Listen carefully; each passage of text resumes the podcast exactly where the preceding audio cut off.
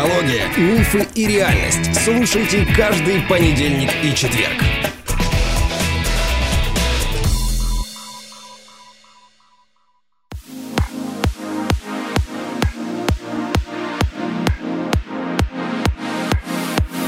Добрый день, дорогие друзья. Рада снова быть с вами. Привет, Андрей. Привет, моя родная. Привет. Ну, мы продолжаем философские темы по четвергам. Правда, в следующий четверг у нас день а, летнего солнцестояния, и у нас будет бонусный эпизод. Круто.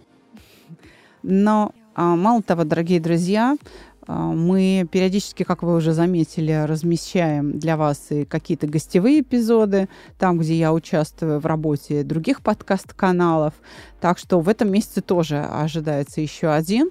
Мы будем говорить о страхе смерти в искусстве. И если эта тема вам интересна, следите за анонсами. А сегодня, Андрей, я предлагаю тему. Не ты, я. Я уже понял. Я молчу в основном.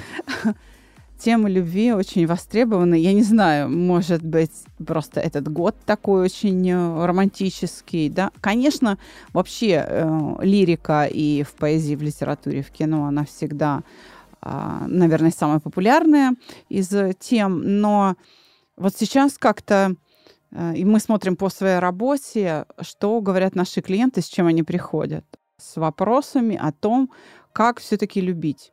И поэтому мы сделали целый цикл подкастов, э, как быть счастливыми, как отделить одно от другого, и вообще, что есть любовь, а в чем э, нет любви, да. И, наверное, одна из самых таких сложных задач э, в искусстве любить, я бы вот так это сейчас сказала, отличить любовь от власти. Поэтому тема нашего сегодняшнего выпуска под маской любви – это разговор о борьбе за власть в паре. Именно за власть. То есть, когда мы говорим о том, что кто-то захватывает, при этом всем говорится, что это любовь, идеальная при том любовь, но внутри у нас или матриархат, или патриархат. Даже не так. Это по гендерному, если признаку. Кто там старше будет, кто будет руководить, женщина или мужчина. Знаешь, я немножечко о другом. Я говорю о том, что когда мы получаем чью-то любовь, завоевываем чью-то любовь, мы получаем власть над этим человеком. И наслаждение этой властью, оно часто вымещает любовь. Угу. Просто ее вытесняет. И дальше начинаются те самые проблемы, которые вырастают потом в абьюз, в психическое насилие, в конфликты, ну и приводят э, к распаду пары или к тому, что она не состоялась. Правда, да? Смотри, манипуляции чувством вины, манипуляции страхами. Я думаю, что на этом стоит поподробнее остановиться, потому что ведь борьба за власть в любви, она осуществляется не только между мужчиной и женщиной, но, например, родители по отношению к своим детям. Они имеют над ними власть, называют это любовью или, скажем, имеют трудности с тем, чтобы отделить одно от другого. Они сейчас ребенка любят или властвуют над ним. Они даже об этом могут и не задумываться, могут и не понимать. И поэтому возникают ситуации, при которых людям нужна помощь, нужно обратиться к какому-то внешнему специалисту, к эксперту, к человеку, который это видит, понимает и отличает одно от другого с вопросом, а где что и как в этом выжить. Друзья, 3 числа стартует спринт, на котором вы э, можете научиться сохранять свою любовь. Это, к сожалению, только для выпускников наших курсов. «Шаг к тебе», «Школа мышления», любой, кто закончил какой-то курс или позанимался у Александра индивидуально, может прийти на этот спринт. К сожалению, те, кто не был, на него попасть не могут. Все условия есть в чатике. Кроме чувства вины, манипуляции или чувства обиды, существует, как мне кажется, даже в большей степени льстивая манипуляция, когда манипулируют с помощью лести – и тому примеров достаточно много, и начиная с царя Гороха, когда, грубо говоря, люди пробивались через жен высокопоставленных советников там, или бояр, или еще кого-то, будучи любовниками этих э, жен, да, с помощью лести. Послушай, Либо мужчины пробивались, да, фавориты Елизаветы, Екатерины, Софьи. А фавориты все пробивались в люди, ну, имели какие-то дивиденды с этого. Я могу сказать, что это намного порочнее поведение. Оно обманывает же женщину, да, это как в том анекдоте, когда парень опоздал на свидание и пришел, значит, там девушка злая стоит, говорит, опоздал. Он говорит, ты так шикарно выглядишь. Прощен. Понимаешь? Вот примерно так это и существует. А то, что насилие, да, оно есть, но мне кажется, это просто такое, знаешь, выпуклое, то, что мы видим. А лесть, как бы, она приятная. Не, не, не все хотят его. Поэтому я бы объединил здесь и лесть, и чувство обиды, и манипуляции. И есть в семье, когда власть захватывает по столу кулаком бьем, никуда не говорим, никому не рассказываем, и об этом тоже никто не знает. Насилие семейное есть, если уж на то Ну, пошло. конечно. Именно поэтому я люблю подкасты э, с тобой, когда ты со мной ведешь выпуски, потому что ты даешь вот это разнообразие идей. Смотри, А, но нам сейчас нужно поговорить о том вообще, как это для начала, да, откуда это берется. Вот это, конечно, хорошо, что мы какие-то исторические факты знаем, но, понимаешь, ничего не поменялось, это происходит прямо сейчас. Скажем, надо понравиться маме своего избранника. Да, используется какая-то лесть, используются всякие средства для того, чтобы понравиться, не знаю, взятки. Это дает мне власть над мужчиной.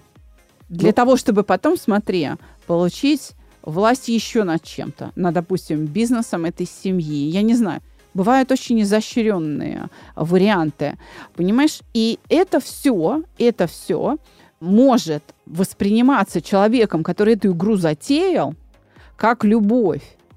Понимаешь, ведь как, вот, допустим, в театральном искусстве отображается любовь. Люблю, хочу дотронуться. Это уравнивание любви с каким-то желанием что-то получить, удовлетворить какую-то свою потребность. Например, потребность в престиже. Я так хочу быть частью этого престижа, соприкасаться с ним, что я иду на все, чтобы это получить.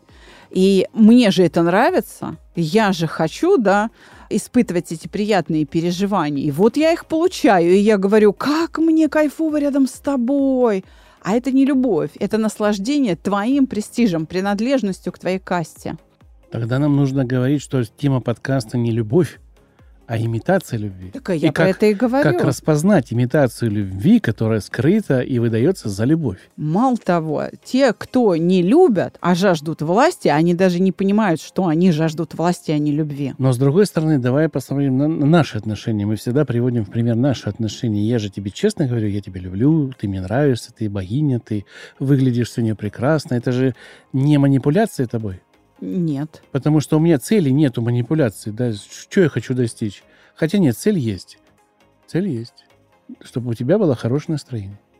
Вот моя цель, чтобы у тебя было хорошее настроение. Но это все равно цель, которая не преследует меркантильности. Да? То есть мне приятно, когда ты на позитиве, в хорошем настроении. Мне не нравится, когда э, ты устаешь. Мне хочется тебя подбодрить. И это забота фактически о тебе. Тогда чем отличается лесть? Слушателям сейчас очень важно. лесть преследует достижение какого-то результата, в котором я выиграю. Ну, то есть я тебе говорю, что я тебя люблю ради того, чтобы ты мне там, не знаю, помогла с постером, э, дала полмиллиона рублей в конце месяца, да, каждый месяц, и я вот льстю, льстю, льстю, чтобы это случилось. Вот тогда да, это лесть, которая направлена на то, чтобы получить материальную выгоду. Вот э, слышите, да, дорогие друзья, а, лесть на самом деле преследует другую цель. Для нее хорошее настроение и радость того, кому эта лесть в уши льется, лишь средство, а не цель. То есть, если вы хотите человека порадовать, вам достаточно того, что он обрадовался. У вас нет вторичной вот этой выгоды, которая на самом деле является истинной целью вашей лести. И по этому критерию вы можете определить, а вы на самом деле любите или боретесь за власть. Потому что борьба за власть – это получить контроль, получить а, удовлетворение своих потребностей, своих желаний, даже бессмысленных, любой ценой. Или даже, вот ты знаешь, я сейчас сказала любой ценой, а потом осеклась, думаю, нет. Любой ценой только в том случае, если вас интересует власть в форме произвола. Ведь власть на самом деле, она может быть разной. Власть, она может мною восприниматься как бремя, и поэтому я девочка, у меня лапки – и э, все обязанности вываливаются на мужа. Или наоборот. Ой, ну ты же у меня такая умная, ты мне скажи, как жить. Очень большое количество мужчин с удовольствием становятся ну, э, что называется, подкаблучниками, и ищут женщину, которая им будет говорить, как им жить. Потому что это очень легко. Есть выражение «сам обманываться рад», да? Это Пушкин цель там о народе или о людях. Наш русский народ ему нужно либо очень жесткое руководство, вот прям жесткое, либо ему нужно лезть, чтобы им управлять. То есть какого-то критического мышления, к сожалению, достаточно мало. Поэтому мы очень гостеприимны и доверяем всяким проходимцам с Запада. Кстати. А у нас не хватает свободы мышления. Не хватает. Не хватает. Потому что свобода – это ответственность. И об этом, кстати, по-моему, Бернард Шоу еще давным-давно говорил, что свобода – это ответственность. Вот почему ее все так боятся. И люди, которые во власти видят только свободу и не видят ответственности, вот они как раз и жаждут произвола. А, девушки и используют свою там внешность, к примеру, или свой социальный статус, происхождение, положим, да, для того, чтобы как раз получить власть над мужчиной чтобы получать то, что она хочет. Причем это не обязательно материальная выгода, как я уже сказала. Да, это может быть материальная выгода, но это может быть получать потомство. Я хочу именно этого мужчину не потому, что я его люблю, а потому что мне нужна власть над ним, чтобы от него рожать детей. Я хочу красивых детей. Для меня мужчина – инструмент. То есть на самом деле люблю, это как вот, не знаю, люблю котлеты или конфеты, то есть потреблять. Ведь, понимаешь, какая штука? Я верну тебя к мысли о том, что люди часто без злого умысла борются за эту власть из самых лучших побуждений. Еще э, давным-давно, 2000 лет назад, один неглупый человек э, сказал – благими намерениями выстлана дорога в ад. И это в том числе о теме нашего сегодняшнего выпуска. То есть я до такой степени тебя люблю, хочу тебе добра, что я тебе его причиняю с такой силой, что делаю тебя максимально несчастным. Ты знаешь, это как раз сильные мужчины. Приходят в 50 лет и говорят, боже мой, да я всю жизнь э, отдал своей жене, и как бы я не понимаю, почему я у разбитого корыта. Ну, к примеру, там, жена, я не знаю, там, двое-трое детей, и я не понимаю, почему меня моя семья не любит. Я. И начинает перечислять, что он делал для них. Обеспечивал, не знаю, снабдил, значит, квартирой, машиной. Ну, традиционно, что сейчас важно, как и всегда. Кров э, над головой, да, там. Она у меня, как сыр в масле, 20 лет каталась, могла не работать детям, не знаю, помощи, репетиторы и так далее в люди вывел. И дальше он рассказывает, как он принимал решения, что у него была жесткая дисциплина, поэтому дети хорошие, а, как он решал за всех все и никогда ни на что не жаловался, и жена никогда не знала о его проблемах. А потом, в какой-то момент, он устает и к 50 годам скатывается, допустим, в алкоголизм. Ну, я же должен как-то себя в порядок приводить, да? И с алкоголиком жена не может жить, она разводится. Для нее ее хороший муж испортился. И вот ко мне появляется такой персонаж на прием. Это часто люди достаточно состоятельные говорят, что происходит, я не понимаю, я всю жизнь на них положил. А зачем? Зачем ты решал то, чего не надо было решать? Зачем ты скрывал свою боль от жены? Смотри, она себя чувствует ненужной, у детей свободы никакой нет, ну ты же лучше знаешь. И в какой момент произошел вот этот переход, подмена цели от заботы к властвованию? Я... Он же не заметил это, понимаешь? И он же от этого мучается. Я могу тебе сказать, что я не вижу здесь э, вот этого испорченности во времени подмены, как ты говоришь, да, я ее не вижу. Объясню почему.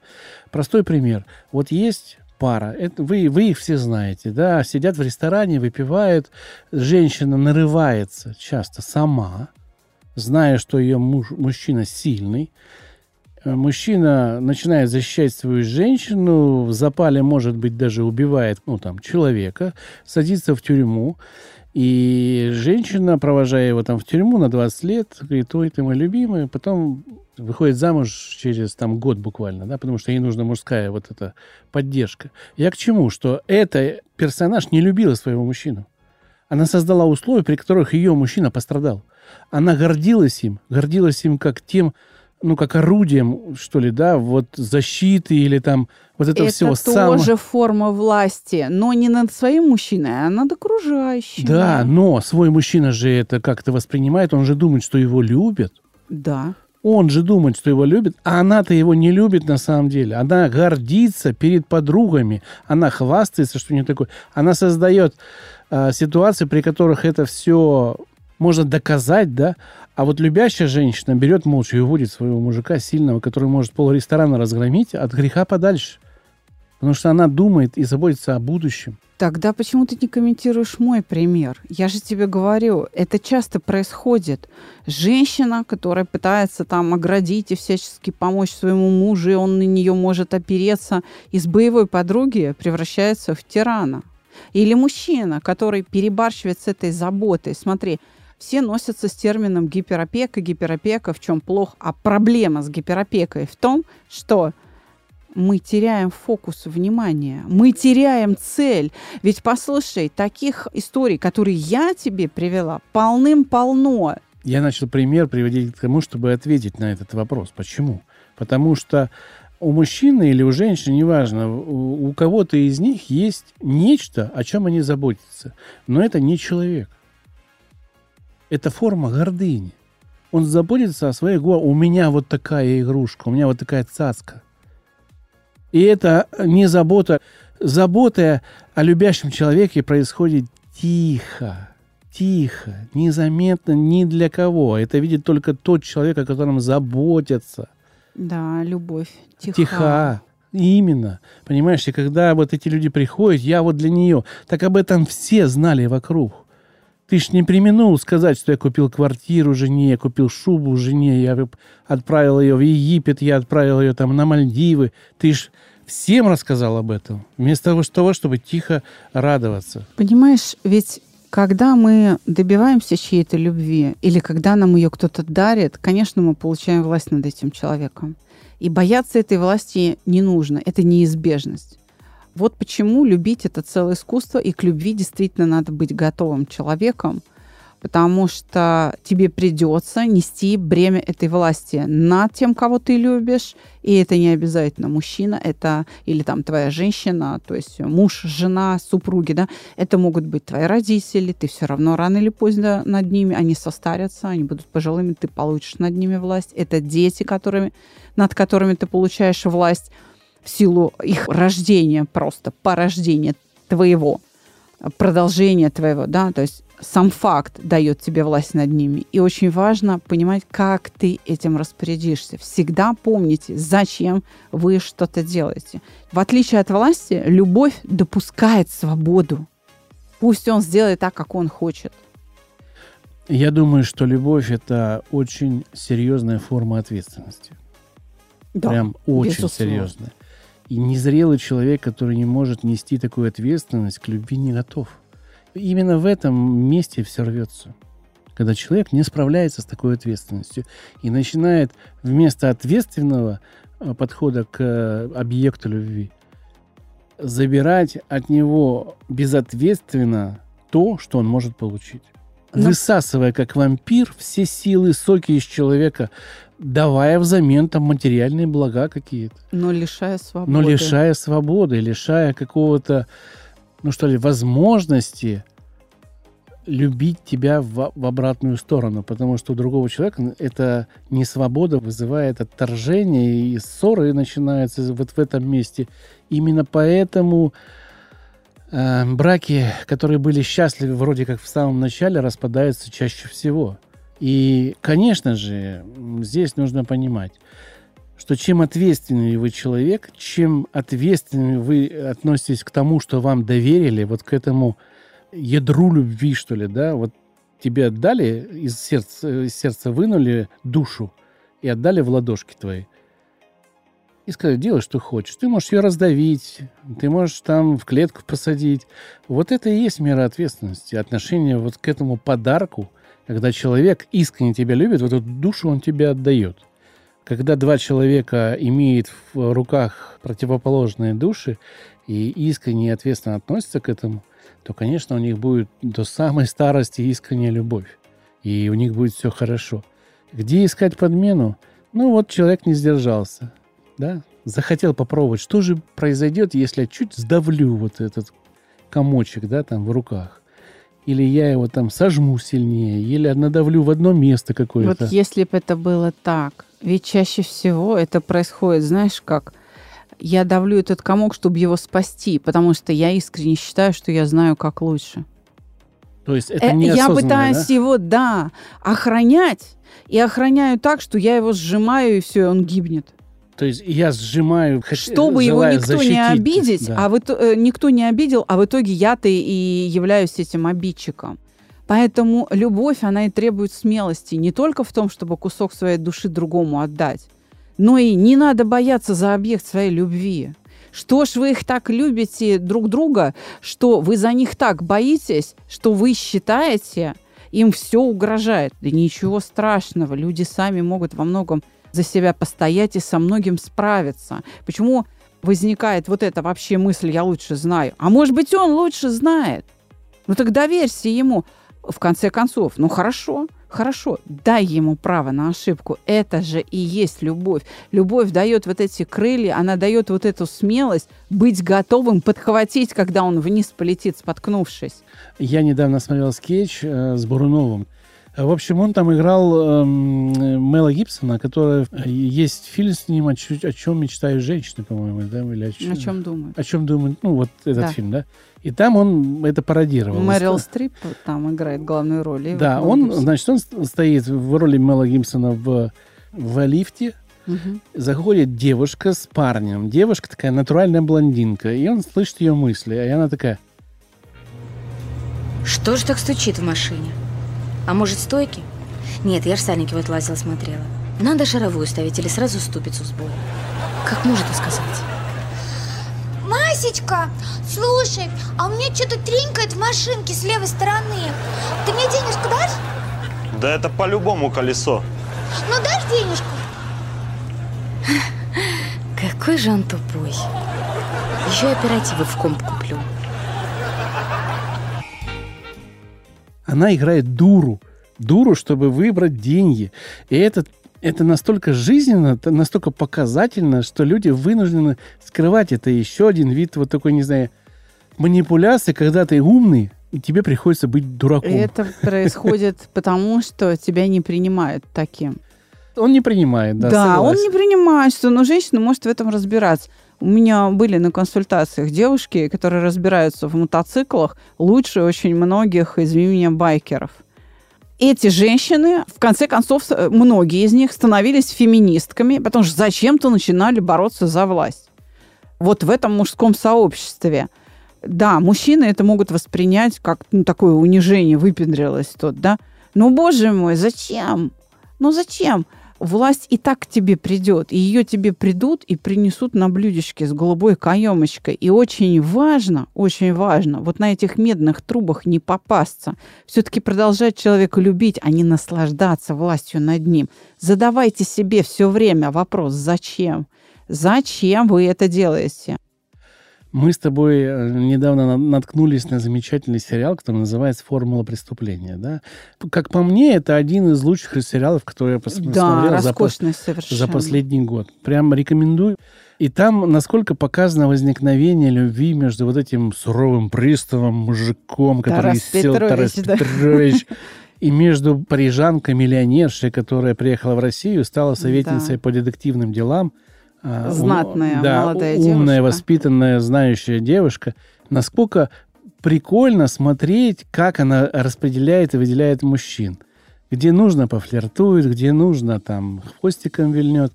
Но при этом с ним у нее прямо откровенно честные отношения. И накричать могут на друг друга, и обидеться на друг друга И можно. повздорить, и повздорить, простить. Да, и простить. И вот это возникновение любви, показано в сериале, оно еще не возникло прям полностью, но чувствуется, что это будет, да? Очень круто показывает честность в отношениях. Да. Как нужно, не нужно стесняться того, что ты не отесан где-то, ничего ты не знаешь.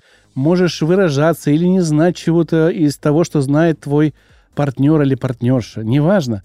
Вот этого многие стесняются. От этого нужно избавляться. Ты не можешь знать все. Ну, примите это. Ты не можешь. Я вот не знаю о психологии столько, сколько знает моя супруга. Она не знает о фотографии или о том, как делается и записывается звук, сколько знаю я. Понимаете? Но это не мешает нам любить друг друга. И она, где нужно, говорит, я не знаю. А где нужно, я говорю, я не знаю, ну, ты реши, ты в этом э, лучше разбираешься. Вы смотрите на истинные цели того, чего добивается ваш человек. Если вы вот эту пелену протрете розовую, розовые сопли уберете, вы на самом деле увидите все цели, которые человек ну, имеет к вам. Или вы увидите их полное отсутствие. Или вы увидите их полное отсутствие. Вот почему люди пускают друг другу пыль в глаза, потому что они закрывают эту свою внутреннюю пустоту. Да, в этом смысле любить тяжело, потому что надо все время работать над собой. Нужно быть каким-то человеком, интересным, нужным, полезным, и не знаю, ну, то есть с каким-то большим количеством добродетелей, чтобы тебя любили. Если ты ничтожество, но кто ж тебя полюбит? Я тебя немножечко перебью и скажу, что можно это все определить под словом «настоящий». Да. Нужно быть настоящим. Да, но если ты по-настоящему пустышка, пустое место, кто бы ты ни был, да, мужчина, женщина, там, взрослый ребенок, то, конечно, тебе э, любви не видать. Вот почему я и говорю, что да, этот путь трудный быть самим собой, чтобы из себя, из пустого места сделать что-то, чтобы э, не врать о том, что ты что-то из себя представляешь, а по-настоящему быть кем-то. Да, это тяжелый путь самовоспитания, но он единственный надежный путь любить и быть любимым. Ну что ж, на этой позитивной ноте, когда вам Александра сказала, что нужно заполнять, наполнять, быть полным сосудом, да, с какими-то жизненными знаниями, хочу напомнить, что у нас есть некий маленький вклад в ваше наполнение. И 3 июля у нас стартует спринт Спринт, да-да-да, но он только для выпускников. Только для выпускников. Да, потому что новички не справятся Да, с этой 7 уроков. сложностью. Как? Беречь Любовь. любовь. Поэтому, дорогие выпускники, те, кто прошел у нас или индивидуальную работу, или тренинг «Шаг к себе», или тем более школа мышления, welcome. Мгм. А, набор идет. Услышимся, друзья. Всего вам доброго. До свидания.